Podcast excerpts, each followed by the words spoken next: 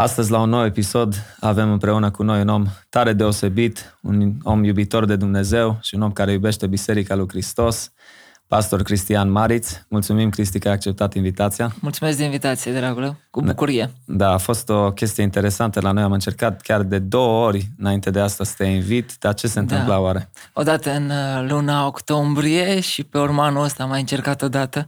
În luna octombrie, când ne-ai chemat, am programat zi, oră, tot a fost uh, pus la punct.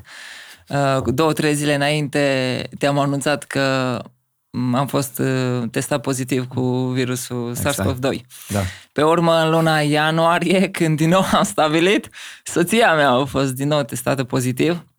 Am zis, mă, omule, te rog, nu mă mai chema la podcast, că se pare că de câte ori mă chem, Exact. uh, cineva din familia mea e testată pozitiv, dar Ah. slavă Domnului, de data asta nu a fost nimeni și suntem aici, e da, bine, e da. bine. Și bine că ați trecut cu bine, Da, ne Praise God. bucurăm, ne bucurăm. Mulțumim Da. mult de, mulțumesc mult de invitație. cu mare drag. Chiar ne bucurăm să fii cu noi și uh, subiectul nostru de astăzi, uh, subiectul de bază, dacă pot spune așa, este Yeshua People. O să discutăm un pic despre seria ta de predici și despre conceptul acesta care l-ați uh, avut la voi în Biserica Harvest Timișoara.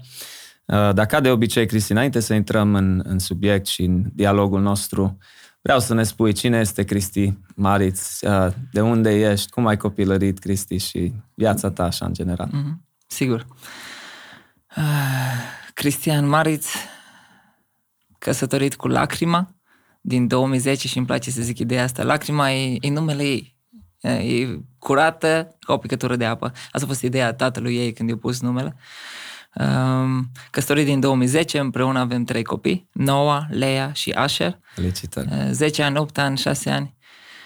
Ne bucurăm de ei și cea mai mare încântare e să vezi că pe măsură ce cresc, inima lor e tot mai plină de iubire față de Yeshua, față de Isus. Că despre El e vorba și Yeshua People, oamenii lui Isus. Că asta Absolut. e dorința noastră, e să fie niște Yeshua People, niște oameni care trăiesc pentru Isus. Mm.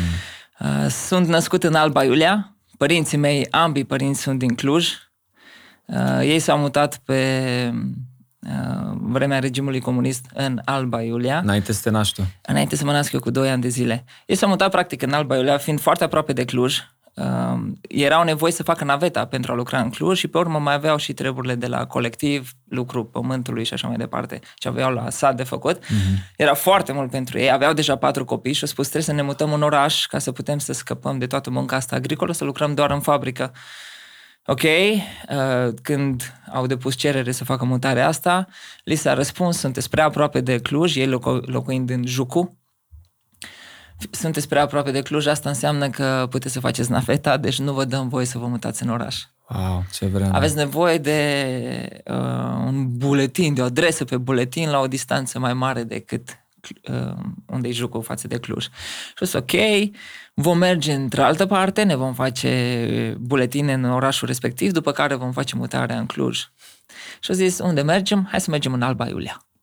Zis și făcut. S-au mutat în Alba Iulia și au făcut buletine de Alba Iulia. Le-a plăcut Alba Iulia, au rămas în oraș și acolo m-am născut eu și sora mea mai mică. Wow. Așa am rămas în, în orașul ăsta minunat, mm-hmm, foarte frumos. Am crescut în Biserica Pentecostală um, până în anul 2009, când în 2009 mare parte din Biserica Pentecostală din care eu făceam parte la momentul respectiv, împreună cu pastorul Bisericii Ghiță Dicoi, tata lui Lacrima și socrul meu, uh, am ieșit din cultul pentecostal și am plantat o nouă biserică, Flacăra Închinării, în inima României, în Alba Iulia, sau cum le place Alba Iulienilor să spună și nu numai, cealaltă capitală a României. ok. Nu știam asta. S-a plantat Biserica Flacăra Închinării în 2009. Prin minunea lui Dumnezeu, iar un lucru extraordinar, primăria ne-a oferit uh, un teren pentru perioadă de 49 de ani, chiar lângă Alba Mall, adică în buricul târgului din Alba Iulia ne-a oferit un teren uh, în mod gratuit pentru perioada asta de 49 de ani, unde s-a făcut o construcție. Wow. În biserica asta am crescut foarte mult, foarte mult. Uh, mi s-a dat posibilitatea să pun în practică ceea ce Dumnezeu pune în mine și mare parte din ceea ce a pus în mine, a pus tot prin ei. Și chiar am vrut să te întreb, Cristi, cum ai ajuns să uh, realizezi și să accepti această chemare din partea lui Dumnezeu să, să devii pastor, să mergi în direcția asta? Pe la ce vârstă? Sau ai, acei, ce istorie, ce relație ai avut cu cuvântul lui Dumnezeu în adolescența ta sau așa, mă? Aș începe mai repede de adolescență. Așa, okay. Mi-aduc aminte că de când am început să, să știu să citesc, luam Biblia cu mine, ieșeam în fața blocului, strângeam 3-4 băieți, ne adunam într-un loc mai retras și începeam să citesc și să explic cumva ceea wow. ce citesc din Scriptură. Wow. Deci pasiunea asta am avut-o de când eram mic. Știam oarecum că va veni momentul când voi păstori. Dar bineînțeles că anii trecând ai avut ca și copil tot felul de idei în minte, bai, vrut să te faci militar, bai, vrut să, vrut să te faci polițist, bai, vrut să te faci da. profesor universitar, te mir că te ai vrut să te faci.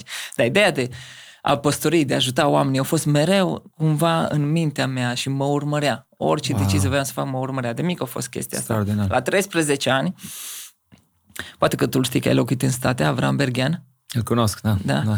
Au fost în vizită la noi la biserică în Alba Iulia, când eu aveam 13 ani. Mm. Au predicat într-o seară de duminică. La final a făcut o chemare și efectiv am simțit cum Duhul lui Dumnezeu pe mine mă cheamă la viață mort în păcatele mele, deja aveam 13 ani. Ce păcate poți să ai, mă, omule? Poți să ai o grămadă Absolut. de păcate. Adică, wow. la 13 ani am simțit că Duhul Dumnezeu mă cheamă la viață. A fost ca un resort pe scaun, deși nu voiam să ies în față. Efectiv m-am ridicat, am plecat în, în fața acolo la altar și am m-am proșternut în fața lui Dumnezeu, am început să plâng, m-am simțit cel mai mare păcătos care o exista vreodată, asta era impresia mea. Țin minte că m-am căit de păcatul meu, am spus, Doamne, eu am nevoie de Tine, te rog, vino în viața mea, umple-mă, folosește-mă, vreau să trăiesc radical pentru Tine. Ori Tu, ori nimic altceva. Ori totul, ori nimic. Mm. Nu vreau jumătăți de măsură. Am luat-o pe sora mea în brațe, pe frate mea în brațe, am boba, mi-am cerut iertare mm. pentru toate. A fost o experiență care n-am cum să o uit niciodată, a fost foarte tare. Chiar la începutul adolescenței? Da, wow. la 13 ani. Wow. Și imediat am vrut să fac botezul, pentru că botezul e un pas natural a celui care crede. Adică Sim. dacă tu l-ai primit pe Iisus Hristos în viața ta ca Domn și Mântuitor, automat vrei să faci botezul. Dacă nu vrei să faci botezul, fie educația te împiedică că ai anumite bariere acolo, care, anumite idei care pot să fie o barieră fie tu nu ești născut din nou, n-ai înțeles despre ce e vorba. Nu poți să spui, eu vreau să fiu urmașul lui Hristos fără să faci ceea ce spune Hristos să faci. Și cum scrie Marcu 16 cu 16, cine crede și se botează va fi mântuit. Automat în mine supus dorința asta, da, vreau să fac botezul, dar conform cu tumei obiceiului, am 13 ani, cine mă botează pe mine la 13 ani? Deci asta da. era în anul 2001. Da. Cine mă botează pe mine la 13 ani? Ah, nici n-am îndrăznit să zic pastorului că vreau să mă botez, am lăsat-o să se așeze. Am făcut 14 ani, 15 ani, eu tot ziceam, m-aș boteza, dar parcă un pic e prea devreme. Mm-hmm. 16 ani, am zis, ok, acum ai vârsta, ok, pot să mă botez, dar diavolul șmecher din calea afară, tatăl minciunilor, că asta face el, a venit și mi-a băgat ideea asta în cap, minciuna asta în cap, pe care eu am mușcat-o. Nu, tu nu ești perfect. Cum să te botezi? Despre ce vorbești? Trebuie să fii perfect. N-ai voie să mai faci nimic, n-ai voie să mai greșești nimic, trebuie să trăiești curat ca lacrima. That's a good one. și a zis, ai dreptate, eu nu pot să fac botezul. De exemplu, eu încă îi mai comentez la mama din când în când. Bă, nu e ok. Ceea ce nu e ok, bineînțeles că nu e ok. Dar nu îmi plăcea niciodată când îi comentam sau făceam al păcat, nu stăteam acolo, mă căiam, mă pocăiam. Înainte ca, ca de pe buzele mele să, să iasă cuvinte rostite spre iertare, de căință, inima mea striga spre Dumnezeu și se pocăia instant. Nu, nu-mi plăcea deloc păcatul. Acum mă murdăream, da. mă spălam. Era o naștere din nou autentică. Era lucrarea Duhului Sfânt în viața mea. Eu eram deja pe lui cu Duhul Sfânt. Eram al lui și eram ales de Hristos ca să trăiesc pentru sfințire, să trăiesc fără prihană și exact asta se întâmpla, era lucrarea lui în mine. Dar ziceam, totuși, trebuie să vină momentul ăla când să fiu perfect. Dar e o minciună. De fapt, tu îl dai pe Dumnezeu la o parte în momentul ăla și spui că de fapt tu poți să fii Dumnezeu, Dumnezeul vieții tale, pentru că tu trebuie să fii cel care face ceva ca să meriți botezul. Dar de fapt eu nu pot să fac nimic ca să merit botezul. Dacă Hristos m-a chemat din moarte la viață și eu sunt viu, cugetul meu e curat, adică să căi de păcatele mele, eu e momentul să fac botezul. Bun, și asta m-am mințit la 16 ani, la 17 ani, la 18 ani eu încă nu aveam făcut botezul, deși mi-am predat viața în mâna lui Dumnezeu la 13 ani, trecuse deja 5 ani de zile. Wow. În vara lui 2006 am zis, stop, nu se mai poate așa ceva Nu se mai poate, dar până unde? Până când? Mă tot minte diavolul. Nu, nu, nu, nu merge treaba. Și am zis, băiete, anul ăsta vei face botezul. Nu vei împlini 19 ani. Eu în decembrie urma să împlinesc 19 ani. Nu ai voie să împlinești 19 ani și trebuie să faci botezul. Nu se mai poate. Perfect nu vei fi niciodată. Perfect ești cât timp ești în Hristos. Dumnezeu se uită la tine și te vede perfect și ești într-un continuu proces de sfințire. Teologii vorbind, sfințirea pozițională în Hristos și sfințirea progresivă. Adică Hristos, Dumnezeu când se uită la mine, eu fiind de Hristos, îl vede pe Hristos și automat El, Hristos, mă acoperă, mă îmbracă în haina Lui și mă vede sfânt. Dar Absolut. cât timp trăiesc pe pământul ăsta, continuu să aleg să trăiesc în sfințenie, să trăiesc fără păcat. Și e o luptă continuă. Am zis, nu voi împlini 19 ani până când voi face botezul. În vară cu 5-6 luni înainte să vină ziua mea de naștere, mm-hmm. m-am dus și am spus uh, pastorului viitorului meu socru, care pe atunci nu era vorba de așa ceva, mm-hmm. uite, vreau să mă botez. Ok, deschidem lista pentru cateheză, curs în vederea botezului. Bun, am fost primul înscris, s-a deschis lista, au început și alții să se înscrie, s-au adunat uh, un număr destul de mare. În toamnă au început cursurile de cateheză, când să se stabilească data botezului, în 17 decembrie. Și am zis, Doamne Iisuse Hristoase, eu ți-am promis că nu împlinesc 19 ani fără să mă botez. Eu fac 19 ani în 4 decembrie și botezul wow. abia în 17, deci după wow. două săptămâni de când eu am 19 ani, am zis, acum tu știi, tu înțelegi cât au ținut de mine am făcut. Uh, la, cu 5 luni, 6 luni înainte să împlinesc 19 ani, am zis că vreau să fac botezul. Dacă așa au pus data, cred că pentru tine care ești atemporal, nu știu mm. dacă e... De fapt, era promisiunea mea față de el. Da, dorința ta arzătoare. Dorința mea. Mm-hmm. Uh, s-a întâmplat ceva atunci, în perioada tulbure care au fost în biserica noastră. Nu a fost o perioadă caracterizată de pace și armonie, a fost o perioadă tulbure în biserică, care s-a uh, finalizat, s-a soldat cu faptul că noi am ieșit atunci din Uh, acea biserică și am, plan, am început o nouă biserică. A fost o adunare generală care s-a programat exact în data de 17 decembrie și atunci au spus ei, uite, vom face o schimbare vis-a-vis de data botezului, nu va fi în 17, 17 decembrie, va fi în 3 decembrie. Eu în 4 decembrie urma să împlinesc 19 ani. Wow. Și în data de 3 decembrie 2006 am făcut botezul cu o zi înainte să împlinesc 19 ani. Dumnezeu știut, bă, la cât ești tu de fixist, dacă o să te las să împlinești 19 ani și să faci botezul, tu nu o să te poți ierta cât trăiești, știi? Vorba aia, între ghilimele. Deci, uite, îți fac hatârul ăsta, îți fac moftul ăsta. Da, da, îți da. împlinesc dorința asta, că Dumnezeu, Dumnezeu se îngrijește de noi și în lucrurile mari și în lucrurile mici. Absolut. Și în 3 decembrie, cu zi înainte, wow, pentru mine a fost extraordinar că am putut să fac lucrul ăsta. Și așa am făcut botezul. Apoi am continuat în biserică, am continuat să mă implic. La vârsta de 22 de ani m-am căsătorit cu lacrima în 2010. A fost o perioadă tare faină. Împreună ne-am implicat în uh, biserică tot mai mult. Au venit și copii imediat după nuntă. Am continuat cu masterat, cu facultate lacrima, în școli, în biserică, cu copii după noi. Mm-hmm. Dar am zis, pentru Dumnezeu totul.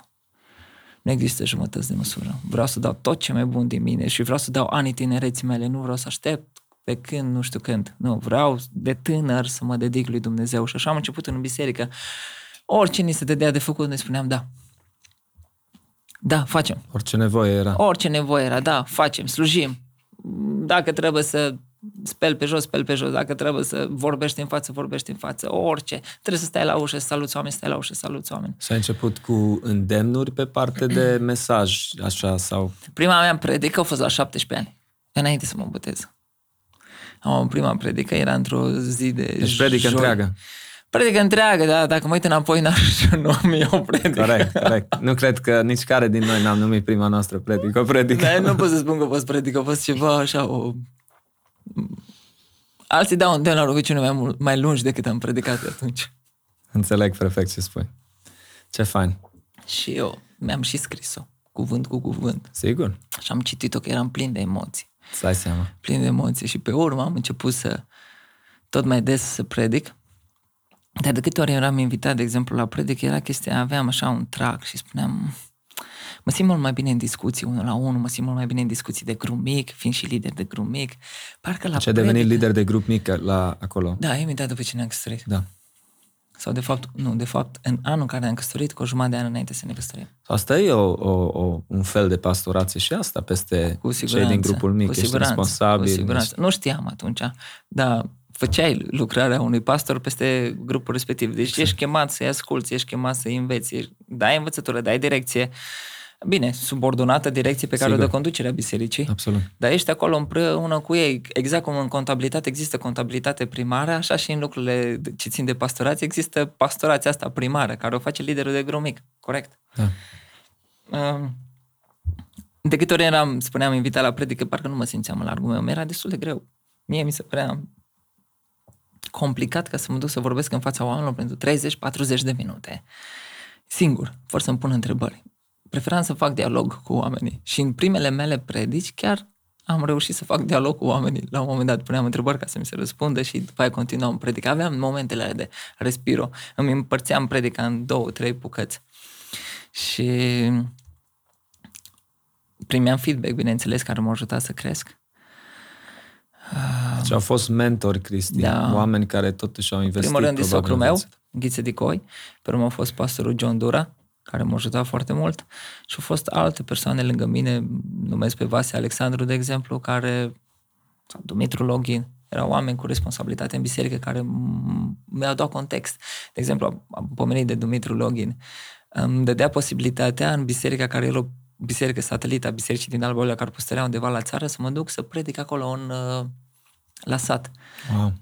Oh, am avut experiențe foarte interesante. La un moment dat ori a dormit jumătate, 50% din biserică. Deci erau patru persoane în biserică și doi dintre ei ori a dormit. Asta e bună. Wow. da, slavă Domnului! Adică am vrut să predic, am vrut să vestesc cuvântul, am vrut să învăț. Și n-am vrut să aștept să am 40-50 de ani ca să învăț. Am zis, dacă acum la, în tinerețe nu învăț, când să învăț? Da, bine, îmi place că ai precizat așa de mult că din tinerețe ți-ai dorit să-L slujești, să-L cunoști mai mult pe Dumnezeu, știi? Și uite, vezi, e, e bine să vorbim despre eșecuri, despre falimente, despre experiențe care nu ne-au reușit sau, știi, mesaje ce-or fi, că cred că foarte mulți tineri privesc la oameni ca tine, Cristi, și alții care slujiți de mai mulți ani, păstoriți biserici uh, relevante în generația de azi și se gândesc, wow, you know, sau you know, au frica asta să nu greșească sau Frica cum de ajungi, dar debut. nu realizează că a fost un preț de plătit până ai Da. ajuns. uh, Orice you know. chemare vine la pachet cu un preț de plătit și îți dă o mărimi direct proporționale. Deci dacă vrei o chemare mare, automat ai un preț mare de plătit. Chemare mică, preț mai lejer. Nu vorbim despre mântuire. Ești Corect. mântuit, te duci în cer, slavă Domnului, aia nu-i pe Absolut. meritul tău. Dar dacă e ce faci aici, întotdeauna vine la pachet cu un preț de plătit. Și diavolul nu stă cu mâna în sân. Tu nu poți să mergi să, să cucerești teren pentru împărăția lui Dumnezeu, să contribui la extinderea și la consolidarea împărăției lui Dumnezeu și diavolul să se uite la tine și să spună bravo, bravo, faci o treabă extra, să te încurajeze, nu din contră, dă în tine, te lovește, nu dă în familie, dă în tine personal, nu dă nici în tine personal, nici în familie, dă în biserica locală. Cumva, undeva lovește, el nu stă. Și îmi place vorba aia. Dacă în fiecare zi nu te intersectezi cu diavolul, spunea cineva, înseamnă că mergi în aceeași direcție cu el. Mm. That's a good point. Și at- deci e normal să te intersectezi cu el, e normal să ai piedici, e normal ca el să-ți facă viața grea. Pentru că e o luptă spirituală care nu o vedem cu carne. În, moment, noi sunt, în momentul de față, noi suntem în seria de mesaje în Hristos pe cartea Efeseni. Și încă din primele trei versete, Apostol Pavel vorbește despre trei coordonate în Efes, în locurile cerești și în Hristos. Toți oamenii trăiesc în Efes și în locurile cerești. Efesul fiind lumea asta fizică în care trăim. În locurile cerești e lumea spirituală. Pentru că ai Duh, trăiești în lumea spirituală. Dar în Hristos, doar o parte din oamenii care trăiesc în Efes și în locurile cerești, trăiesc în Hristos. Există o luptă spirituală și Efesul nu e un teritoriu neutru, Efesul e un, e o, un câmp de bătălie, un teren minat. Și prin lucrurile din Efes, diavolul lovește în locurile cerești, în lumea spirituală. Dar dacă ești în Hristos, atunci ești protejat. Și asta e liniștea și asigurarea că degeaba vrei tu să ai uh, o viață comodă, să nu accepti chemarea care Dumnezeu ți-o face de a face ceva pentru El și crezând așa, bă, eu o să stau liniștit. E varianta mai ușoară în mintea varianta oamenilor. mai ușoară în mintea oamenilor. Prefer oricât de, ma- de învolburată marea, prefer să știu că sunt în Hristos. Și atunci mi mai bine. Mai bine într-o mare învolburată cu Hristos decât pe un țăr măsurit fără El. Cel mai bine ții în Hristos, pentru că El știe, El te-a creat, El știe cum ții bine, ce ții bine, când, când ții bine ție. Și atunci, în Hristos, poți să faci față și să treci liber în Efes și în locurile cerești. Și închid paranteza asta cu Efesul da. și locurile da. cerești. Unde eram?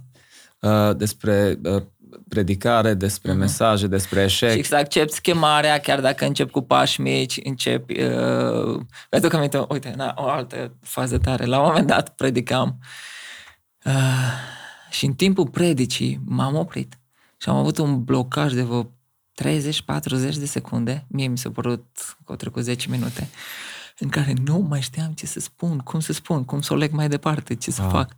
În mijlocul predicii. În mijlocul predicii. Da, da. Uh, Cred. Mi s-a părut o fost chestie interesantă. Bun, dar Dumnezeu m-a cizelat, m-a format, m-a pus oameni lângă mine. Mitică Iliesi, pastor de aici din Timișoara, a fost unul dintre oamenii care, unul dintre învățătorii wow. care au pus foarte multă Auzit valoare în mine, mi-au pus cărți bune în, în mână, mi-a dat foarte multe sfaturi și m-a ajutat să cresc. Și așa am crescut avându-l și pe el alături și biserica locală, o biserică extraordinară care mi-a dat posibilitatea să cresc. Păi, odată ce creșteam, responsabilitățile veneau. Vorbind de prețul chemării, da, chemarea vine la pachet cu un preț ai care trebuie plătit, dar dacă tu nu alegi să plătești prețul chemării, prețul refuzului întotdeauna e mai mare și mai greu de plătit decât prețul chemării și asta nu înțelegem noi. Am ales să spun da acolo unde Dumnezeu m-a chemat, mi-aduc aminte un moment în care am spus la început de an, nu o să mai refuz niciodată când Dumnezeu îmi cere prin diferiți oameni să predic, niciodată, adică în următoarea perioadă, în anul ăsta sau în următorii 2-3 ani, cât timp sunt în biserica asta.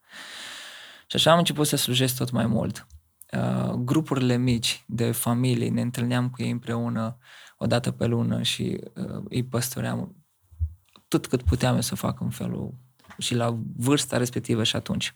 Și pe parte de adâncire în cuvânt, cum a fost procesul? A fost pe lângă, ce, clar ce ai menționat, acești mentori, care sunt cruciali și dacă e o criză și în vremurile noastre, este lipsa de mentor, lipsa de oameni care au anumiți uh, ani de experiență în Hristos, au, au o istorie în slujire uh-huh. și poate nu și au destul timp, știi, să caute un tânăr cu potențial, o tânără, și femeile se aplică și la femeile, corect, la, la fete, corect, corect. Uh, să investești în, în generația după, contează așa de mult. Și eu la început de, de drum, în primii ani, nu am avut un, un astfel de mentor, deci cred că a fost o mare binecuvântare și procesul, ca să reamintim și celor ce ne ascultă, durează ani de zile, nu ajungi de aici un predicator bun, nu ajungi de aici Corect. un slujitor de elită, contează Oricum, timpul și în continuare, drumul e lung, avem multe de învățat și de... N-am ajuns încă.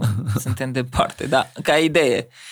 E, cum ai zis și tu, e foarte important să ai un mentor, un om care să vadă ceva în tine și să te ridice. Mitic a fost omul ăsta care s-a uitat la mine și a spus, văd potențial în tine, vreau să, te, să mă investesc în tine. Și m-a ajutat foarte mult. Dar pe lângă asta, aveam anumite cursuri de teologie pastorală pe care le-am făcut în cadrul bisericii. Uh, pe urmă am avut, am făcut trei ani de zile cursurile de teologie pastorală ale Federației, deci Federația Bisericilor Creștine Autonome din România. După ce te-ai căsătorit, Cristi. Da.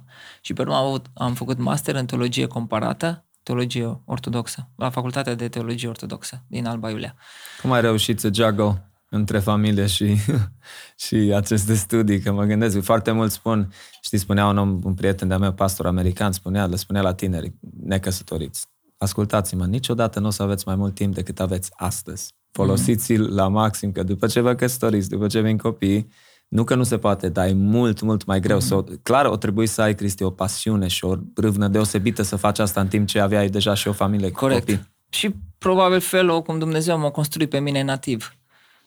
Mi-a plăcut totdeauna să accept provocarea și o, să am o perspectivă cât mai dinamică. Și felul în care mi împart timpul totul să fie... Îmi plac zilele aglomerate. Mm-hmm. Și atunci pentru mine era o plăcere. Și bineînțeles, soția mea m-a ajutat foarte mult. Lacrima.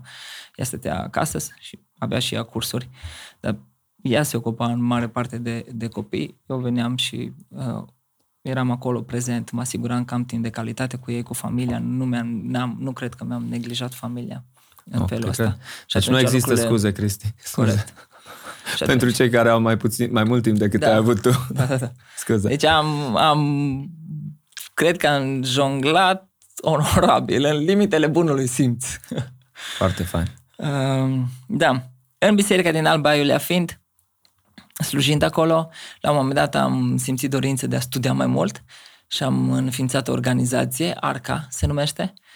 Uh, ARCA se ocupă cu, uh, se ocupa cu organizarea de seminare și uh, conferințe pe tematică biblică. Și atunci am format un grup de 12 băieți și împreună cu ei ne-am adâncit în scripturi, aduceam oameni care noi consideram de, echilibru, de uh, calibru, care au un cuvânt de spus pe diferite domenii, să ne învețe. Ce și aveam fain. întâlniri lunare pentru 2 ani de zile în care discutam, învățam. Eu eram acolo și jucător și antrenor, adică și eram student, dar au fost o sesiune în care eu am predat. Ce frumos. Și asta m-a ajutat foarte mult să cresc, din nou. Are o responsabilitate mare, sigur, uh-huh. luând-o de la zero. Da. În cadrul școlii astea, am invitat la un moment dat uh, două persoane de la Biserica Harvest din Arad, pe persoana care atunci, Ionica Martonfi, se ocupa de plantarea de biserici și pe Raul Todincă, care a venit și au avut un curs pe grupuri mici. Uh, ei cunoscându-mă, văzând ce fac, au zis, vedem potențial în tine foarte tare, du-te înainte, fă treabă bună. Și eu spunându-le de dorința mea de a, de a planta o biserică la un moment dat, de a face ceva, atunci Unica Marton fi pur și simplu direct mă întreba, n-ai vrea să vii în uh, training center la Arad pentru șase luni de zile ca să te pregătești în vederea plantării unei biserici? Am zis, sună bine, nu știu altă organizație în România care să facă așa ceva. Uh, mă gândesc serios. Cu voi am făcut click, simt că vorbim aceeași limbă, că avem aceleași baze, că putem să ne înțelegem. Cred că ceea ce voi faceți și viziunea pe care o aveți pentru România e extraordinară. Da, mi-ar plăcea să mă aliniez, dar nu acum. Era anul 2016. Mm, nu știu, undeva prin 2020, poate după 2020, nu e grabă Ai pentru simțit mine. să mai slujești în biserica locală da, și ce, că nu sunt pregătit, nu sunt pregătit. Mie mi-e bine aici unde sunt, mi-era și comod, lucrurile se întâmplau, în oraș mergeau Era în bine. orașul tău, natal. Corect lucrurile erau ok din multe puncte de vedere, nu simțeam nevoia ca să mă mut undeva. Și uh, nu ok, roagă-te și vei vedea ce de făcut. În anul 2017, deci după un an de zile, eu continuăm să păstrez legătura cu ei. Din nou, Ionic îmi spune, uite, începem uh, o clasă nouă pentru plantatori de biserică, poate că vrei să fii în, spre noi. Există un grup undeva în Irlanda, în Dublin, care vor să planteze o biserică, poate tu ești persoana potrivită să mergi acolo. Și am zis, bă, ai atins o cordă sensibilă. Am zis, mi-mi place Dublinul maxim. Ah. Un frate de-a meu, o soră de-a mea, o, sora mea încă locuiește acolo, un frate o locuiește și el acolo. Oh, wow. Și am zis, chiar o idee faină pentru mine, sună bine, Dublin e tră, trăgător. Mm-hmm. Mă voi ruga pentru asta.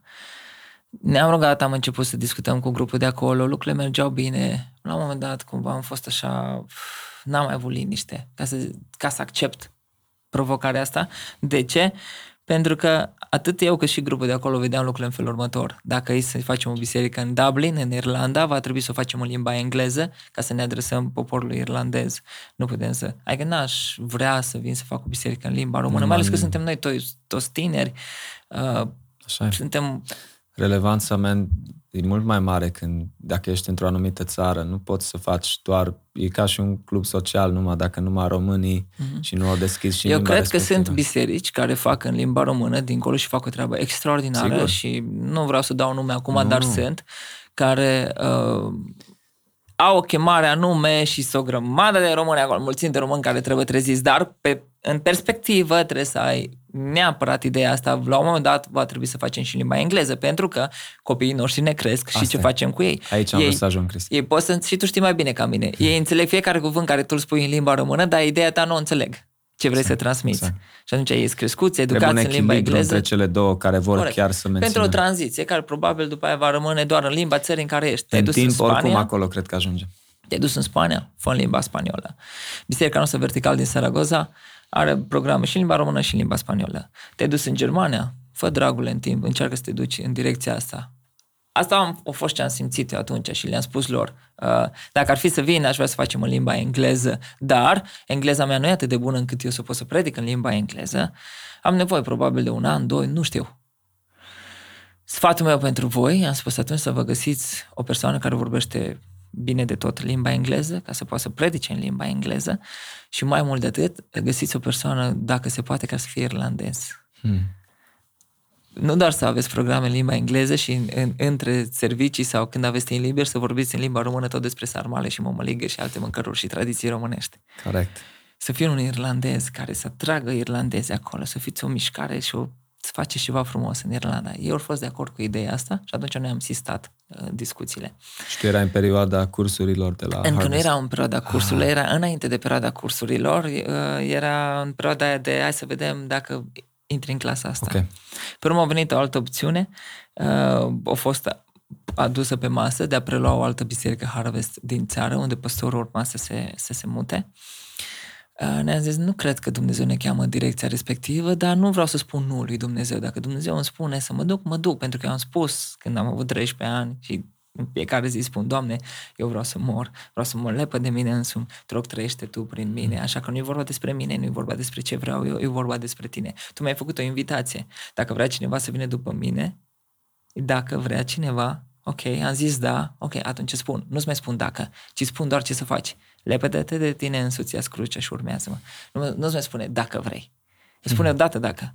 Dar după aia, după ce ai spus sunt al tău, faci ce spune Dumnezeu absolut, să faci. Absolut. Și am zis, Doamne, dacă Tu vrei să ne trimiți în orașul respectiv, noi mergem. Noi suntem gata să mergem unde vrei Tu. În ideea asta, că e posibil să preluăm biserica respectivă, am fost uh, am continuat demersul pentru a intra în, clu- în uh, clasa de plantatori a anului 2018, începutul an de 2018. Așa. Noi atunci, în momentul respectiv, eram încă în decembrie 2017.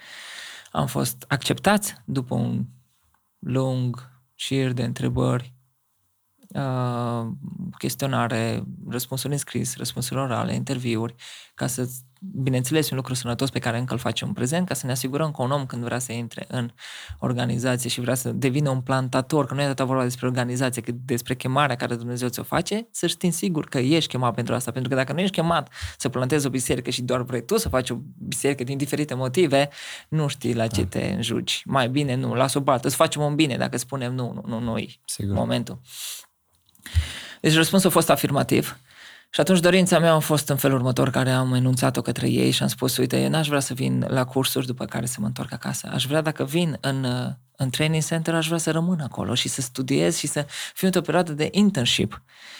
Uh, inițial a spus că nu ar exista posibilitatea asta, cel puțin în momentan, după care uh, am fost recontactat și a spus, da, se poate, te poți muta în uh, Arad și să faci o perioadă de internship la noi în biserică. Ce fain. Și așa am ajuns la Arad, foarte fain, oameni extraordinari, oameni care au investit în noi mult, mult, mult, mult de tot. Ne-am mutat cu copiii, noua era în clasa 0, o terminat semestrul 1, în semestrul 2 l-am mutat la școala creștină baptistă din uh, Arad, a fost semestrul 2 acolo. În timp ce eram noi acolo, doar ce am ajuns, era posibilitatea ca noi să preluăm biserica respectivă despre care vă spuneam. Ok. Când noi am ajuns în Arad, uh, cine păstorea la momentul respectiv biserica de acolo, s-a hotărât să mai rămână. Practic, nouă ni s-a închis ușa. Pentru mine și pentru soția mea a fost o ușurare, în sensul în care am zis, ok, e clar, Doamne, noi știm că Tu ai planuri frumoase despre noi și că Tu vrei să ne duci într-un loc frumos sau vrei să ne binecuvintezi unde ne duci, așa că nu ne interesează atât de mult unde. E bine că s-au mai clarificat din lucruri Sigur. eram în, în centru de pregătire, în internship, încercam să fiu sau, ca o sugativă, să primesc tot, să beau tot, să mănânc tot, Să absorb, da. da. să absorb tot. Uh, asta a fost în luna ianuarie, când am început februarie, martie, și abia pe final de martie, început de aprilie, a venit provocarea, uh, ce ați zice dacă ați planta la Timișoara? La Timișoara? Wow. Păi Timișoara e un oraș cu multe biserici sănătoase, e un oraș cu dezvoltat din punctul ăsta de vedere. Sunt atât de multe orașe în România care au nevoie de Hristos. De ce să mergem în Timișoara? Asta a fost primul meu gând. Mm. Plus că eram legat emoțional de Alba Iulia sau de Cluj, de zona unde am copilărit. Ok? Um, gândiți-vă la asta, rugați-vă pentru asta.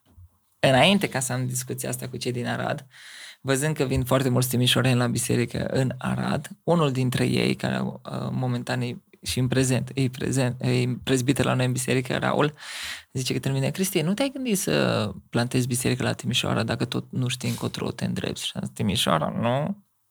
Nu, Tim- nu. Nu era pe n-am- radar. N-am, n-am pe nimeni în Timișoara. Nu cunosc pe nimeni în Timișoara. Adică, sau prea puțin.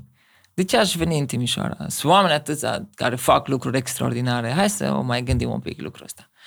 Vine o dată, vine a doua oară, vine a treia oară invitația asta, ce te, nu te gândești la Timișoara? Hai să-i dau o șansă, hai să mă pun să mă rog serios pentru treaba asta. Și am început să ne rugăm. După trei zile care ne-a rugat, am postit. Efectiv, Duhul lui Dumnezeu a pus în noi dorința asta de a merge, deși era mai mult la nivelul minții, că trebuie să mergi, că inima mea spunea, dar nu vreau. Nu vreau. Dar știam că trebuie să vin în Timișoara și să fac ceva. Deci, ok, Doamne, dar nu vreau să mă duc de pe poziția că cine suntem noi și că venim să salvăm Timișoara, nu. Noi mergem da. de pe poziția, punem umărul lângă alți oameni care fac o treabă extraordinară și vrem să câștigăm oameni pentru Hristos. Absolut. Scopul nostru e să vedem oameni care vin din moarte la viață, din întuneric la lumină, oameni pe care Tu, Iisus Hristos, Iesua, îi aduci în, în împărăția ta. Pentru asta vrem să mergem în Timișoara. Că la urmă urmă vorbim de un oraș mare, Absolut. cu localitățile limitrofe. Da, da, vorbim aș, de 500 o... de mii de oameni. Dar vreau să, să fac o paranteză, Cristi. Uite, am, l-am avut pe, pe pastor Cristi Popa din, din Iași, de la Rema. Îl cunosc de mulți ani de zile de când locuia și el în America și a precizat și el un lucru când am avut dialogul mi-a mai spus și mie personal și mulți deja după statistici, cei din străinătate și așa mai departe, spun că locurile cele mai importante unde să plantezi biserici sunt orașele. O zis că tot mai mult, mai ales în ultimii ani, oamenii uh, părăsesc satele, uh, plec, își caută un trai mai bun și toți vin înspre oraș. Uite ce se extinde uh, dacă e vorba de Timișoara unde mm-hmm. suntem noi, nu orașul, da. adică în toate asta și acum vă că acolo e cel mai strategic pentru că acolo să vină totdeauna cei mai mulți oameni și loc, nu ne înghesuim. Uh, cred că procentajul de oameni uh, care au venit la Hristos e destul de mic în comparație cu populația din Timișoara, deci eu totdeauna menționez că este loc, da. nu, nu, nu, nu se înghesuiește nimeni. Și ultima statistică pe care eu am uh, citit era undeva la 8-9% din populația Timișoarei erau creștini au protestanți. Wow. Uh, întrebarea mea nu era dacă e oraș sau sat. Nu asta era întrebarea mea, ci era de ce Timișoara? De ce nu alt oraș? Am avut convingerea asta că trebuie să facem lucrul respectiv. Și știu, cu lacrimi în ochi am spus, da, mă duc, Doamne, pentru că Tu vrei să mă duc. Deși eu m-aș întoarce acasă, mie mi-e bine în Alba Iulia. Mi-e bine în biserica în care am crescut, aș vrea să ajut acolo. Mi-s dragi oamenii, îi iubesc și cu lacrimi în ochi am spus, da, accept provocarea asta, pentru că știu că acolo unde tu mă vrei mi cel mai bine. Și chiar dacă nu a fost ușor la început, chiar dacă au fost provocări și provocările au continuat să vină în toți acești aproape patru ani de când suntem aici, dar Dumnezeu ne-a binecuvântat. Atunci când noi spuneam nu mai pot, parcă apele lumii astea mă, mă neacă, Dumnezeu așa pentru o minune mă, scot, mă scotea la suprafață și spunea, respiră, bucură-te de liniște acum. Și vreau să și fac o mică paranteză, eu fiind în Timișoara de aproape 5 ani, uh, țin minte, nu știu, undeva după primul an, după ce ați început voi uh, grupul de inițiativă uh, cu Biserica Harvest, unii deja spuneau, a, nu o să meargă, cred că pastor Cristi o să plece, deja era tot felul, unii vorbeau deja așa, circulau anumite vorbe în comunitatea de, de, de pocăiți și uite că a fost total altceva de, de ce spuneau oameni. Planul lui Dumnezeu. Niciodată nu am nu mi-am dorit să fac ce vreau eu. Era mult mai ușor să pleci și să spui... Renunț că e prea greu. Renunț că e prea greu. Înainte să vină Timișoara, a, aș fi putut să spun renunț, pentru că știu că ce mă așteaptă e, e greu. Aveam ideea asta, că ce mă așteaptă e greu, dar nu știam cât de greu. Că dacă știi multe lucruri din ceea ce urmează, zice, mă, nu, nu, da. Trebuie Asta e frumusețe, mergi nu? prin credință. și Dumnezeu ne-a purtat de grijă în toate detaliile. Au adus lângă noi oameni extraordinari. Am fost 15-20 de oameni care am fost uniți, am fost cu aceeași inimă, am gândit împreună, am spus vrem să facem ceva frumos aici în Timișoara. Repet, lângă alții. În prima întâlnire publică pe care noi am avut-o după 5 luni de zile în care am stat și am săpat șanțuri în rugăciune și am zis vrem să facem o construcție frumoasă, avem nevoie de șanțuri. După 5 luni din uh, vara uh, anului 2018. Abia în septembrie am deschis ușile larg dacă vrea cineva să se alăture grupului de inițiativă. În, în 22 septembrie la Casa Tineretului am avut prima întâlnire în care am spus public, noi nu suntem aici ca să aducem oameni din altă biserică în biserica noastră, dar noi vrem să fim o binecuvântare pentru orașul acesta, pentru Timișoara și oamenii de aici. Dar dacă tu crezi că Dumnezeu te cheamă între noi, ești binevenit, noi nu te oprim să vii, dar scopul nostru nu ești tu, scopul nostru sunt oamenii pierduți. Noi dorim să lărgim și să consolidăm hotarele împărăției lui Dumnezeu.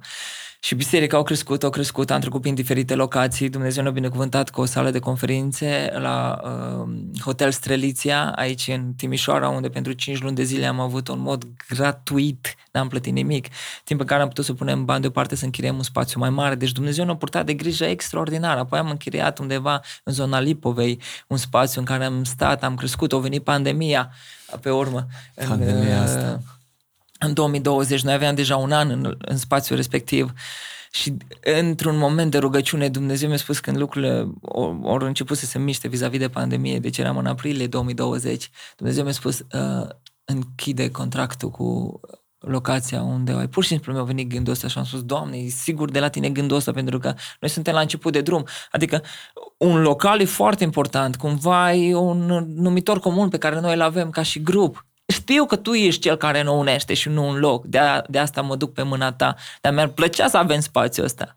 Și să nu menționăm faptul că pe timpul pandemiei era aproape imposibil să găsești un alt uh, loc de, de... Eu țin minte și la autentic, deci foarte greu. Nu, nu se, nici hotelurile nu-ți dădea Și în Timișoara e destul de greu ca să găsești un da, spațiu. Deci chiar a fost o chestie și prin am credință. Zis, ok, vom renunța la, la spațiul respectiv. Când am tras linie și ne uităm înapoi, noi am economisit o sumă foarte mare de bani prin faptul că am încheiat contractul respectiv, pentru că pentru urmă, pentru tot anul 2020, uh, noi n-am fi putut să ne Uh, adunăm în locul respectiv, pentru că era prea mic având în vedere uh, restricțiile Sigur. care erau în da, vigoare. Da, da. Și am zis, nu puteam să ne întâlnim acolo, tot trebuia să ne întâlnim în altă parte. Am încercat să renegociem contractul, dar nu s-a putut. Și atunci am zis, dacă adunăm toate lucrurile astea, noi vom plăti în 10 luni de zile o grămadă de bani pe chirie și pe... Uh, nu, cu siguranță vom rezilia contractul. Dumnezeu ne-a dat favoare în fața omului respectiv. Au rezilea contractul, am primit și garanția înapoi. Wow. Și în anul 2020, peste vară, noi ne-am adunat în aer liber. Și a fost o binecuvântare pentru noi, ca și biserică. A fost foarte fain. Ne-am unit, am avut așa o biserică organică, natural, frumos de tot. Da. Să lega relațiile între noi. Timp în care am închiriat actuala locație, unde suntem noi acum, una dintre spațiile, halele de la UTT. Și acolo, deși când ai fi intrat acolo, ai fi zis niciodată nu o să iasă din spațiul ăsta ceva. Ai... Dumnezeu ne-a dat oameni cu inimă, diaconii bisericii, Cristian Vochescu, Ben Domuț au pus umorul și o și toți bărbații bisericii au venit după ei, ne-am aliniat și am muncit cot la cot și am amenajat în cele trei luni de vară spațiul respectiv, încât în octombrie când deja lucrurile s-au mai relaxat puțin și ne-au dat voie, am putut să ne adunăm în noul spațiu care era mult mai mare. Extraordinar. Dumnezeu l-a adus și pe Sergiu Dicoi ca lider de închinare în mijlocul nostru și din nou a fost o binecuvântare pentru biserică. Lucrurile au crescut, au Nu crescut. mai spunem și numeric ce mult a crescut biserica. Lucrurile s-au dezvoltat, da, calitativ, da, cantitativ. Da. Și deși ne-am văzut în locul ăla, după șantier obosiți și am spus, 2-3 ani, stăm aici cu minți, nu mai vrem să facem șantier, e prea mult. La un an distanță, noi deja eram mutați în altă sală povestea. Uh, la începutul anului 2021 am avut o predică din viața lui Avram, când Dumnezeu spune lui Avram, du-te, pleacă, mută țărușii, scoate țărușii cortului tău că vreau să te duc să-ți dau un loc mai larg. Și a fost profetic pentru biserica noastră. Interesant. În vara anului 2021 am zis, spațiul nostru e destul de mic, suntem la două servicii și arhiplin. Nu putem, adică ori facem al treilea serviciu, ori uh, avem un spațiu mai mare. În lângă spațiu închiriat mai exista o hală. Încă o dată suprafața care noi o avem acum, aveam atunci închiriată. Și am început să ne rugăm și să vorbim cu vecinul care avea închiriată să ne cedeze spațiul respectiv. Inițial el a spus că nu, pentru că are nevoie de spațiul acela uh, am postit, ne-am rugat și am spus, Doamne, fă să-i meargă bine. Fă să-i meargă bine, deschide inima, nu știu, mai o față de noi, să găsim alte soluții, să facem cumva, să putem să ne extindem. După cele trei zile de post și rugăciune, apropo de asta, chiar atunci femeile din biserică studiau din cartea Estera și a fost așa o mobilizare masivă la cele trei zile de post și rugăciune. Wow. Wow. După trei zile, prin diacon, am luat legătura din nou cu uh, vecinul și spre surprinderea noastră au spus, da, vă las, doar să-mi creați un alt spațiu asemănător ca și ăsta într-o altă hală de lângă.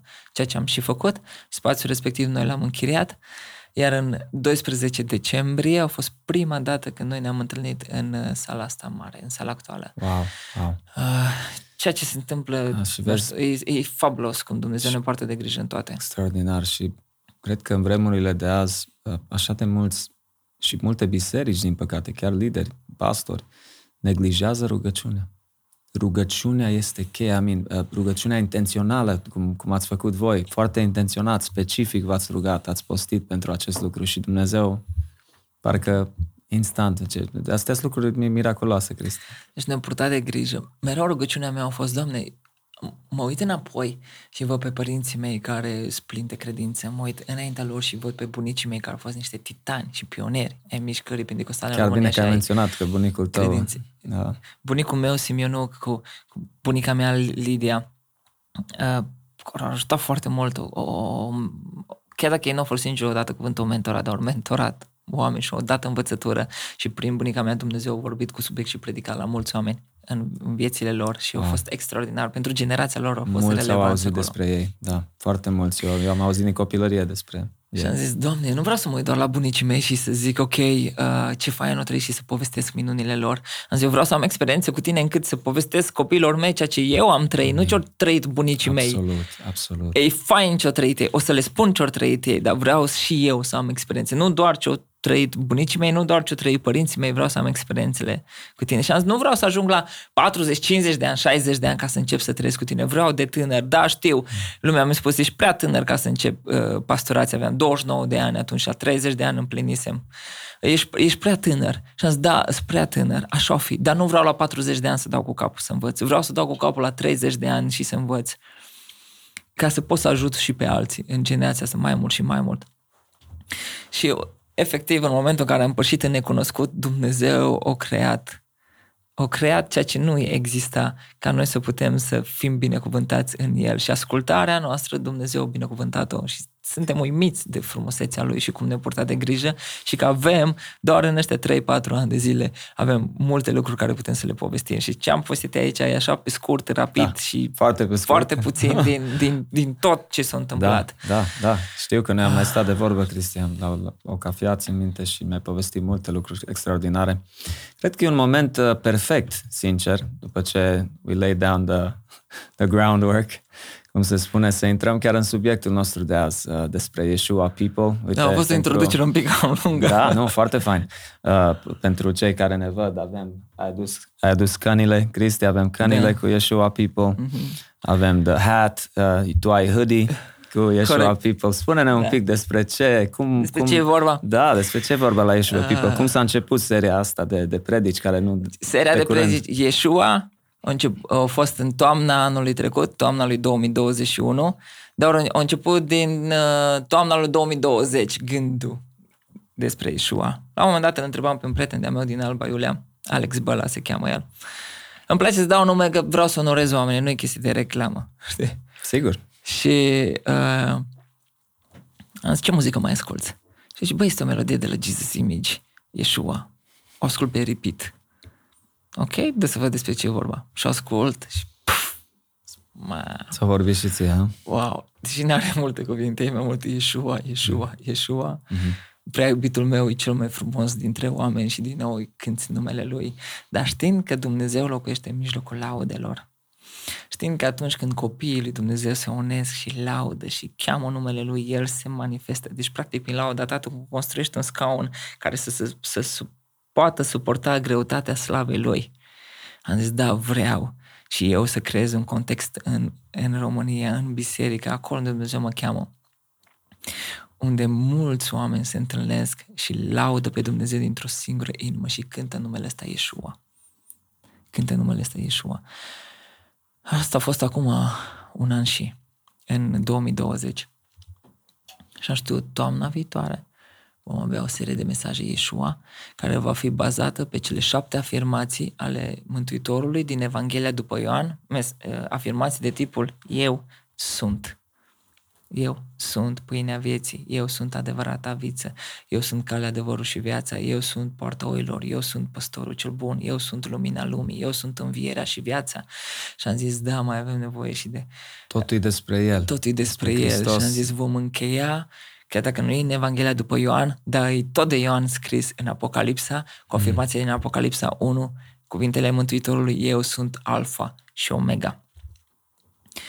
Uh, și asta am zis va fi în toamnă. Deci cu practic un an înainte, cu un an înainte s-a născut, s-a născut viziunea asta. Da, viziunea. Și azi nu vrem să fie doar pentru noi ca și biserică. Eu cred că Dumnezeu are anumite gânduri, chemări specifice pentru oameni dar și pentru orașe și depinde unde ești. Uitându-mă în Timișoara, orașul Revoluției, am zis, ai nevoie de o nouă revoluție spirituală în poporul român și dincolo de granițele țării noastre. Și singura noastră salvare e Yeshua. Atunci vrem ca anual, în, în zilele Revoluției, de 16-17 decembrie, să avem seri de închinare, când cu mic și mare ne adunăm în laude și cântăm despre Yeshua. Și am zis, e seria de mesaje care se va termina în 12 decembrie, iar în 16-17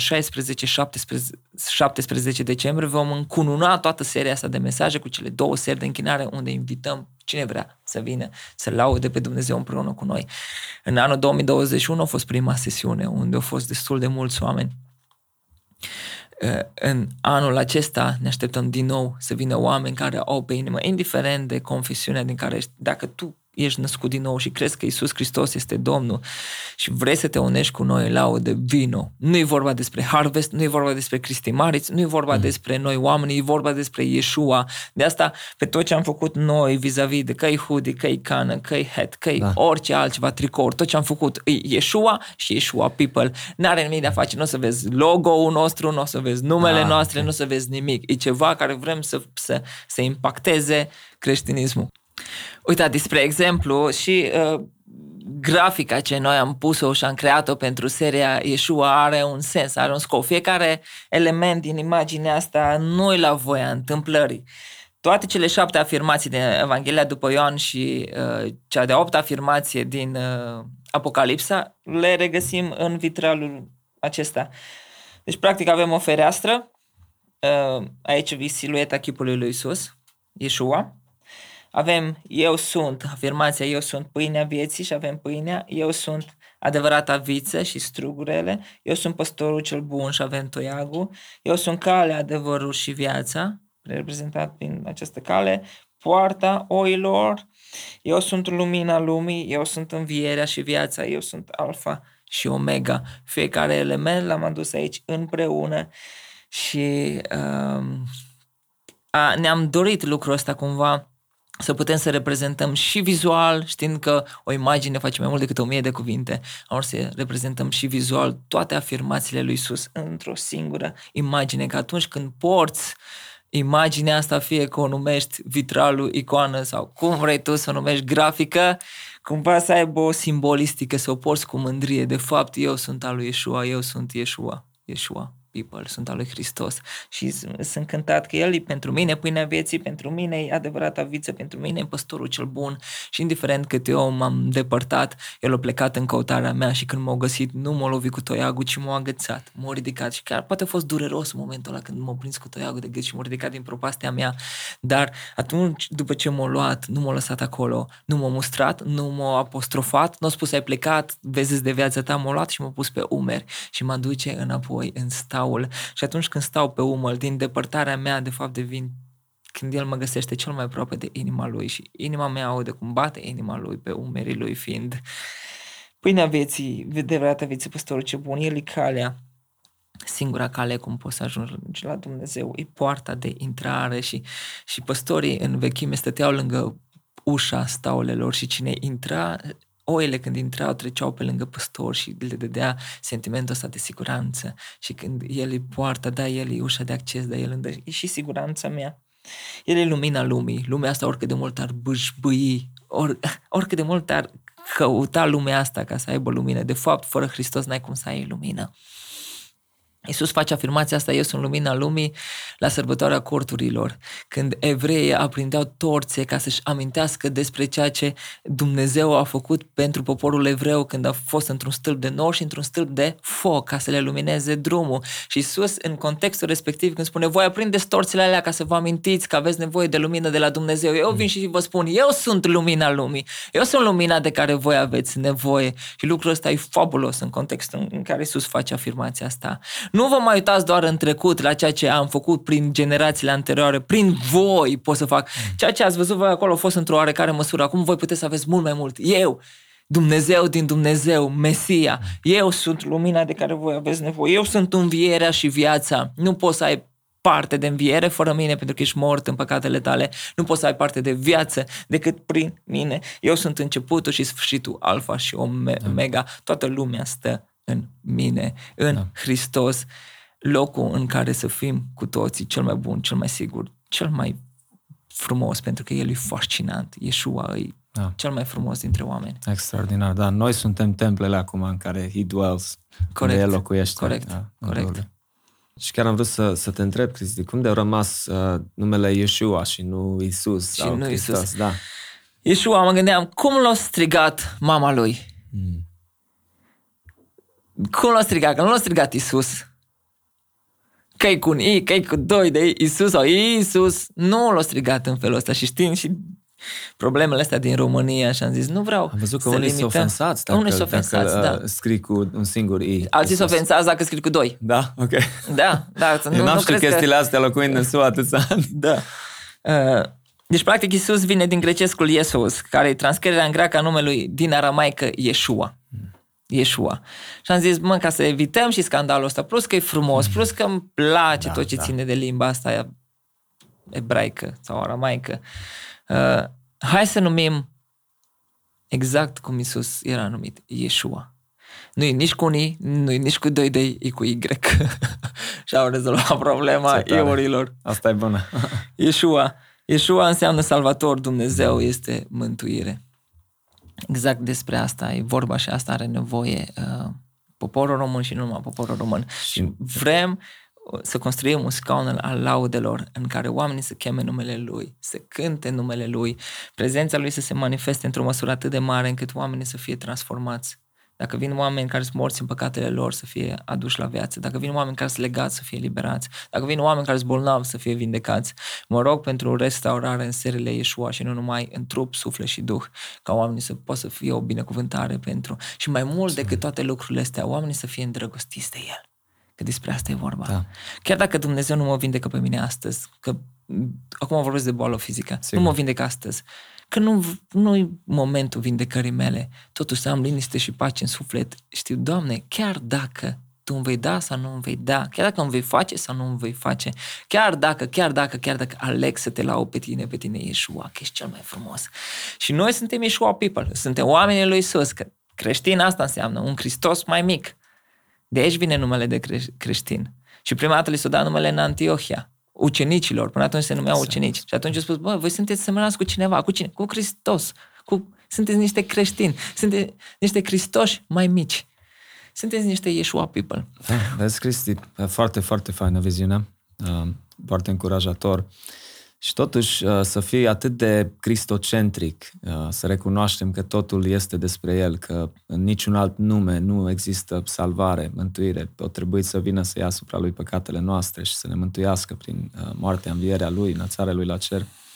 Totuși trăim într-o lume în care parcă tot mai mulți oameni sunt ofensați de acest nume și ba chiar vedem foarte multe biserici, în special cele mai moderne și chiar mega churches, nu le dăm pe nume, n-are sens acum, dar uh, care nu pun un accent, ba chiar contra, unde foarte puțin se menționează uh, numele lui Isus. Seeker sensitive, să nu ofensăm oamenii. Unii ori au avut experiențe neplăcute cu Isus. Hai să încercăm să spunem mai mult Dumnezeu sau să le dăm anumite principii pe, după care asta și după aia cumva o să venim într-un an sau când o fi. Uh, deci faceți acest lucru chiar în ciuda faptului că foarte multe biserici chiar se îndepărtează de acest nume de a fi biserici cristocentrice, dacă le pot numi așa tocmai văzând uh, tendința asta în biserici, am zis, biserica e despre Hristos și trebuie să proclamăm cu autoritate numele lui Iisus Hristos. Degeaba eu văd un om care se îndreaptă spre o prăpaste și eu spun te iubesc și pentru că te iubesc te las în pace. Nu spun că te duci pentru, peste prăpastea aia. Dacă eu te văd că te duci peste prăpastea aia, eu spun, hei, oprește-te, există un pod un pic mai încolo, podul ăla se numește trebuie să-l cauți acolo, du-te, treci peste el, pentru că între noi și Dumnezeu există propastea aia care n-ai cum să o treci altfel. Iisus a spus despre sine, eu sunt calea, Adică nu una dintre căi, eu sunt calea. Exact. Atunci ce bine aș face cuiva dacă aș vorbi despre toate lucrurile frumoase care gâdele pe ei la urechi dacă nu le spun despre Isus. În, în final, când se trage linie, de fapt eu n-am făcut nimic. Mm. N-am făcut nimic. Și credem că lumea are nevoie nu doar de centralitatea lui Hristos, lumea are nevoie să înțeleagă că Hristos e totul. Că Hristos uh, Hristos nu trebuie să fie doar centrul vieții mele, Hristos trebuie să fie toată preocuparea vieții mele. La, despre asta vorbesc, că Hristos absolut, e totul. Absolut. Hristos trebuie să fie toată preocuparea vieții mele, nu doar centrul vieții mele. El e fiecare gând. Dacă da. e un, nu doar duminica la biserică, nu doar miercuri la rugăciune sau joia sau marța sau când ai tu întâlniri sau grup mic, în fiecare zi o trăire cristocentrică, vorbesc despre El, despre Iesua, cel mai frumos, ceea ce gândesc, ceea ce spun, ceea ce fac, trebuie să fie în, subordonat la ceea ce El îmi spune să fac. De asta eu, trebuie să ne începem fiecare zi. Fiecare zi trebuie să înceapă cu o slujbă de înmormântare, cu înmormântarea sinelui în care vii și spui, eu nu mai trăiesc, ci Tu, Hristoase, trăiești în mine. Azi, nu, nici azi nu e vorba despre mine, e vorba despre Tine, trăiește în mine. Și știți ce se întâmplă? Pe măsură ce noi începem să trăim, ziua respectivă trece o oră, trec două, trec trei ore, dintr-o dată parcă sinele reîncepe să învie că e stimulat de ceea ce se întâmplă în Efes, dacă ți-aduci aminte da. vis-a-vis de ce da. spuneam de Efes. Și atunci, nu, din nou, pune la pământ, răstignește firea, nu e vorba despre tine, tu nu existi, tu nu trăiești, Hristos trăiește în tine și în momentul în care Hristos trăiește în tine, pentru că El te-a creat, abia atunci, de fapt, tu poți să te bucuri cu adevărat de viață. Până atunci tu nu te bucuri de viață. Hristos nu vine și îți oprimă bucuria, Hristos vine și îți dezvoltă bucuria, Hristos îți amplifică toate simțirile care le ai încă să te bucuri cu adevărat de viață. Deci nu există viață în afară, în afara celui care a spus despre sine, eu sunt adevăr, calea, adevărul și viața. Deci nu există altă viață decât în el. Și atunci noi ne bucurăm să putem să aducem numele lui numele lui peste tot. Vrem să vorbim despre Ișua. S-ar putea pe unii oameni să-i ofensăm, s-ar putea pe unii să-i stresăm, s-ar putea unii să zică, bă, dar mai terminați odată cu Ișua, că mai sunt și alte lucruri. Nu mai există nimic altceva, totul e în el. Tot e despre El. Tot e despre Iesua, despre frumusețea Lui. Și noi ne închinăm și vrem să fim, să ardem pentru El. Și vrem să fim atât de, între ghilimele, nebun pentru Hristos, mm. încât cu adevărat să, să putem să vedem o schimbare în generația Amin. care trăim. Amin, David a fost relevant în generația lui, bunicii mei au fost relevanți în generația lor, părinții mei au fost relevanți în generația lor. E rândul nostru să fim relevanți în generația noastră. Și relevant să fim atenți, să nu lăsăm mințiți, ducându-ne pe calea lumii și pe felul lumii de a face lucrurile, ci să ducem pe Hristos în tot ce noi facem. Să punem lumina pe El, nu, nu pe noi. Că nu e vorba despre noi, e vorba despre El. Absolut, wow! Uh, mă bucur așa mult că ai menționat și pasajul acela cu lepădarea de, de noi, uh, să ne luăm crucea, să-L urmăm pe Hristos, știi? Cred că mulți creștini, uh, din păcate, ajung să fie atât de influențați Uh, sau chiar manipulați de această lume, sau să spunem oameni care au luat decizia, îl urmesc pe Hristos, a, a, s-au botezat, a, uh, sunt parte din biserici. Și vezi pe așa de mulți când, când stai cu ei de vorbă, Cristi, că parcă ce îi preocupă foarte mult, uite, am mai reușit să Uh, îmi cumpăr încă un apartament sau o casă, uite mașina asta sau... Vezi așa de preocupat să, să-și asigure uh, viitorul, ceea ce nu spun, nu vreau să fiu înțeles greșit că e un lucru rău sau așa, dar exact asta e, asta e chestia, cum ai menționat tu. Cred că uităm de prea multe ori ca și creștini că noi am fost cumpărați cu un preț, cu prețul sângelui lui Hristos și nu, ne mai, nu mai aparținem nouă. Avem așa multe uh, pasaje în Noul Testament care unde, you know, sunt, ni se amintește faptul că de fapt noi nu mai aparținem noi și dacă Hristos uh, trăiește în noi și domnește în noi, noi suntem în totalitatea Lui. Mm. Tot ce avem noi, de fapt, este corect, a Lui, este corect. pentru slava Lui, nu? Și spre binele tău, spre binele meu, spre binele nostru, ar trebui să înțelegem cât mai repede că dacă vrem să avem viața aia din belșug pe care păstorul cel bun ne-a promis-o, atunci cu adevărat trebuie să lăsăm toate lucrurile în, în mâna Lui, adică să ne bucurăm de El, să nu mai conteze ceea ce eu vreau, să conteze ceea ce vrea El. Și vorbeai de lucrurile pe care le avem. La urma urmei, noi, noi nu le avem. Mm. Nu sunt ale noastre. Noi doar le administrăm. Dumnezeu ne le-a dat spre administrare ca noi să putem să contribuim la, din nou, lărgirea și consolidarea împărăției Lui. Despre asta e vorba. Dumnezeu nu mi-a dat anumite daruri și abilități ca eu să-mi lărgesc buzunarele și conturile mele. Asta e nebunul din pilda lui Isus. Voi lărgi hambarele și voi face și voi drege, îmi voi face un nume. Dumnezeu a spus, nu, nu despre asta e vorba. E vorba despre împărăția mea. Tu faci parte din împărăția mea. Și noi aici avem o problemă, pentru că nu mai înțelegem conceptul de împărăție. Pentru că noi trăim în democrație. Mm. Dar în, în Biserica lui Hristos nu e democrație. În Biserica lui Hristos El conduce, vorbim de teocrație.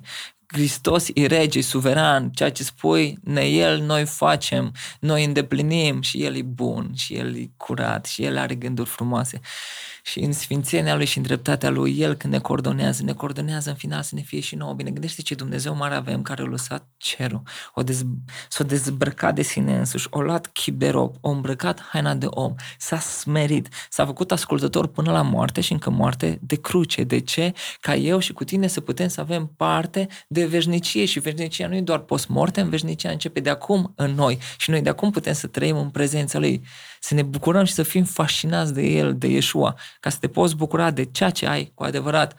Nu e vorba despre noi, nu e vorba despre numele nostru. La turnul Babel, oamenii au vrut să-și facă un nume. Și Dumnezeu a zis, nu, nu, nu voi vă faceți un nume. Nu-i despre voi.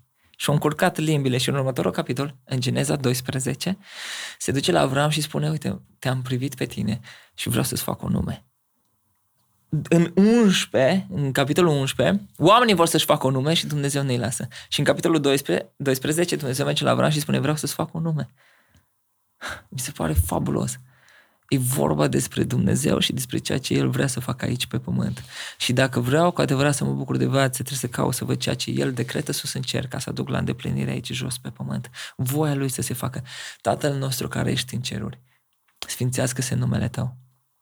Vie împărăția ta. Adică să vină împărăția ta aici pe pământ, cer pe pământ. De asta una dintre lucrările de la noi de la biserică se numește Zion de la Harvest Timișoara. Zion, care e, e, e cetatea lui Dumnezeu, locul în care strălucește fața lui Dumnezeu, e cer pe pământ. Și asta ne dorim. Cer pe pământ, cer în viețile noastre. Și acolo unde noi călcăm, într-adevăr, să ducem împărăția și mirasma da, ei. Da, foarte, foarte puternic uh, ce spui, Cristi. Și chiar mă gândeam, uite că, din păcate, statisticile Uh, vorbesc destul de gălăgios în vremurile de azi, uh, multe divorțuri în biserici, uh, multă, mulți oameni se luptă cu anxietate, depresie, dependențe de anumite substanțe și nu numai. Și mă gândesc cât de freeing, cât de liberator, știi, câtă libertate poți avea dacă realizezi aceste lucruri care tu le spui, mm-hmm. dacă ți-ai găsit cu adevărat plăcerea în Hristos și bucuria și desfătarea inimii tale în El. Odată ce ești legat de anumite lucruri, deci practic tu manifesti o anumită dragoste pentru lucrurile respective, care în final, când tragi linie, vei vedea că e o dragoste pentru sine, mm. că e un mm. egoism. Exact. Și asta e problema și cancerul noi, al nostru. Eu să am, eu să fac, exact. eu să primesc. Egoismul. Și în căsnicii spun cuplurilor care se căsătoresc, dacă reușiți să vă lepădați de voi înșivă și să lăsați pe Hristos să trăiască în voi, dacă eliminați cât se poate de mult egoismul din căsnicia voastră, voi puteți să aveți o căsnicie frumoasă.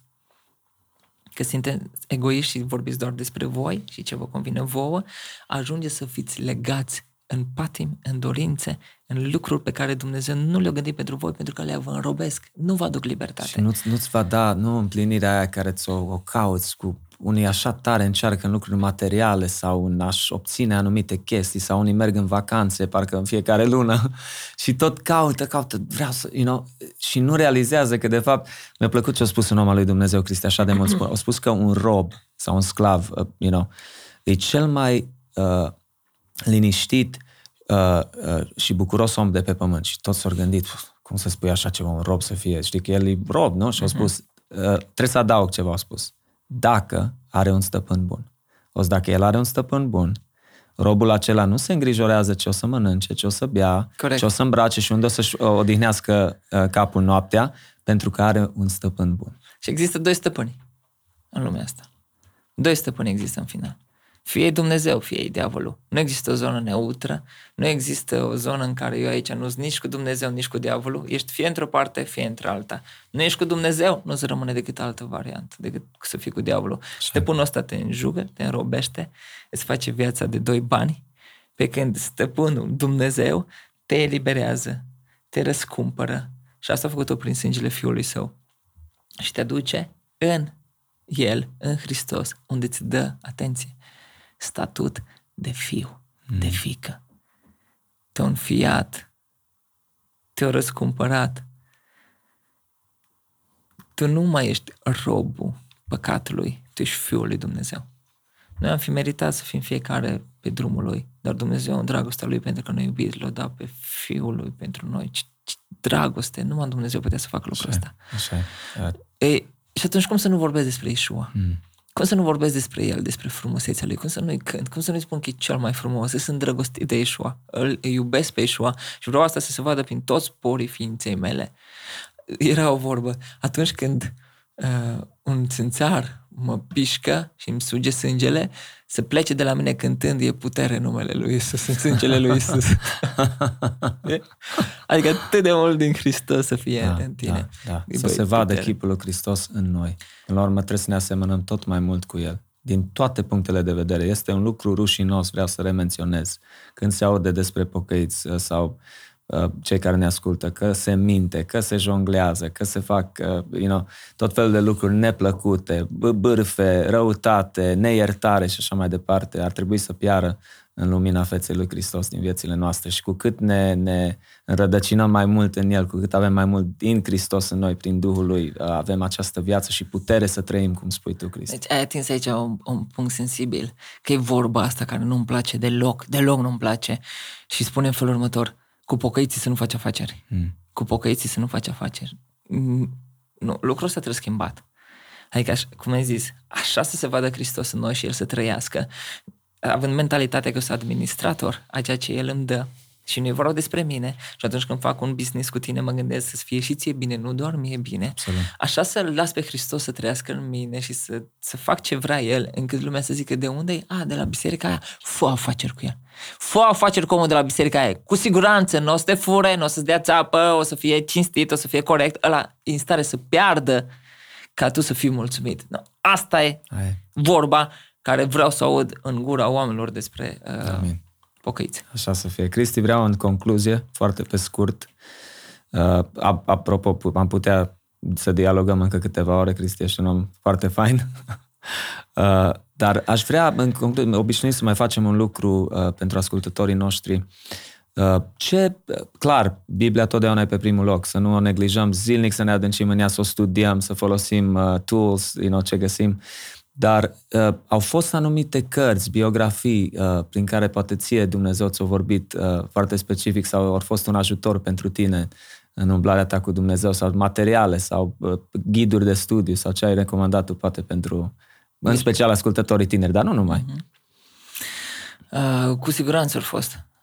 Întotdeauna pe lângă Biblie sunt cărți pe care le citești și le găsești bune și sunt autori de care te îndrăgostești și zici, exact. bă, omule, o, autorul ăsta îmi place. Așa Uite, unul dintre autorii de care uh, m-am îndrăgostit între ghilimele și îmi place foarte mult și îl urmăresc nu doar în cărți, ci și în podcast și în tot ce face, e Francis Chen. Francis Chan, încă trăiește. Francis Chan și uh, omul ăsta mi se pare da, fabulos. Da. Arde pentru Hristos. Church planter, Arde da, pentru da, Hristos. Da, Îmi place.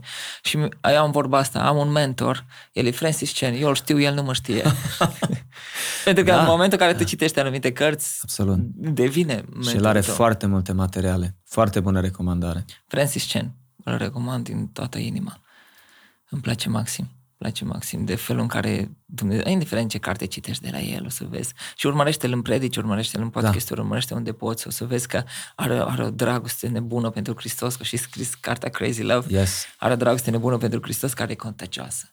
Arde, omul arde și mi-amintește de unul dintre frații Wesley, a fost mm. întrebat ce s-a întâmplat de, de s-a născut toată trezirea asta spirituală, ce s-a întâmplat? Și el zice, nu știu, pur și simplu mi-am dat foc pentru Hristos și oamenii au venit să vadă cum ard. Și în wow. momentul în care tu îți dai foc pentru Hristos, oamenii de lângă tine se vor aprinde și right. vor arde tot mai mult, tot mai mult, tot mai mult și se va ști că există o flacără, că există o exact. lumină, că există ceva în orașul tău unde tu trăiești. Și în concluzie putem folosi cuvintele lui, să-l cităm pe Leonard Ravenhill. O că la un foc nu trebuie să-i faci reclamă. Mm-hmm. Pentru că orice cine de la orice distanță îl vede că arde. Mm-hmm. Corect, da, corect. Very powerful. Cristi, mulțumim da. mult de tot pentru timpul Mulțumesc tău. Mulțumesc de invitație, dragule. Da, Mi-a fost... făcut plăcere. Și cum ziceai tu, putem să vorbim mult și bine despre lucrurile astea. Exact. Uh, da, într-adevăr, mi-a făcut plăcere să vorbesc uh, cu tine. Îți dorim mult, mult succes și rod în continuare pentru Împărăția Lui Dumnezeu Amin. la Harvest Timișoara. Și... Doamne ajută! Doamne, indiferent de biserica locală în care ești, dă tot din tine, slujește, fă cu inimă, fă cu pasiune pentru Hristos și nu uita, nu faci pentru oameni, faci pentru El. Și atunci când mai mulți în diferite orașe ale țării punem umăr lângă umăr, os lângă os, se va face o schimbare. Eu cred că generația noastră e generația care, și îmi doresc și mă rog să fie generația care să aducă un plus de valoare României. Prin să fie o nouă revoluție spirituală, un, o revoluție în care Iesua trăiește în fiecare dintre noi și fiecare, fie că ești în România sau dincolo de granițele României, să arzi pentru Hristos mm. și El să trăiască în tine, ceea ce gândești, spui să faci să fie uh, în conformitate cu ceea ce El vrea și atunci nu te mai stresa atâta de mult că uh, am intrat pe pricmă. Foarte bine. Deci nu te mai stresa atâta de mult că oare Dumnezeu vrea să fac lucrul ăsta, oare e bine ce fac? Ideea e în felul următor, citește Scriptura, fii bibat în Scriptură, vezi ceea ce Dumnezeu îți vorbește acolo. În fiecare dimineață fă slujba aia de înmormântare în care tu nu existi și Hristos trăiește în tine și tot ce faci subordonezi Scripturii și pe măsură ce tu umbli în voia lui Dumnezeu, Dumnezeu îți va descoperi fiecare lucru care tu l-ai de făcut. Atunci nu mă mai cramponezi, Doamne, oare sunt voia ta? Dacă eu mă rog să fiu în voia ta și nu mă opun voii tale, nu sunt căpățânat și sincer, atunci cu siguranță Dumnezeu ascultă rugăciunea mea și dacă spun tu, Ișua, trăiește în mine, atunci Dumnezeu trăiește în tine. Nu există altă posibilitate. El vine, El te ia în serios când tu ești sincer și lumea zice, da, dacă nu știu că sincer, dacă cred că sunt sincer și nu sunt sincer, am următorul filtru. Știi că nu e sincer. Știi foarte bine că nu e sincer. Și atunci, prin contrast, poți să-ți dai seama când e sincer.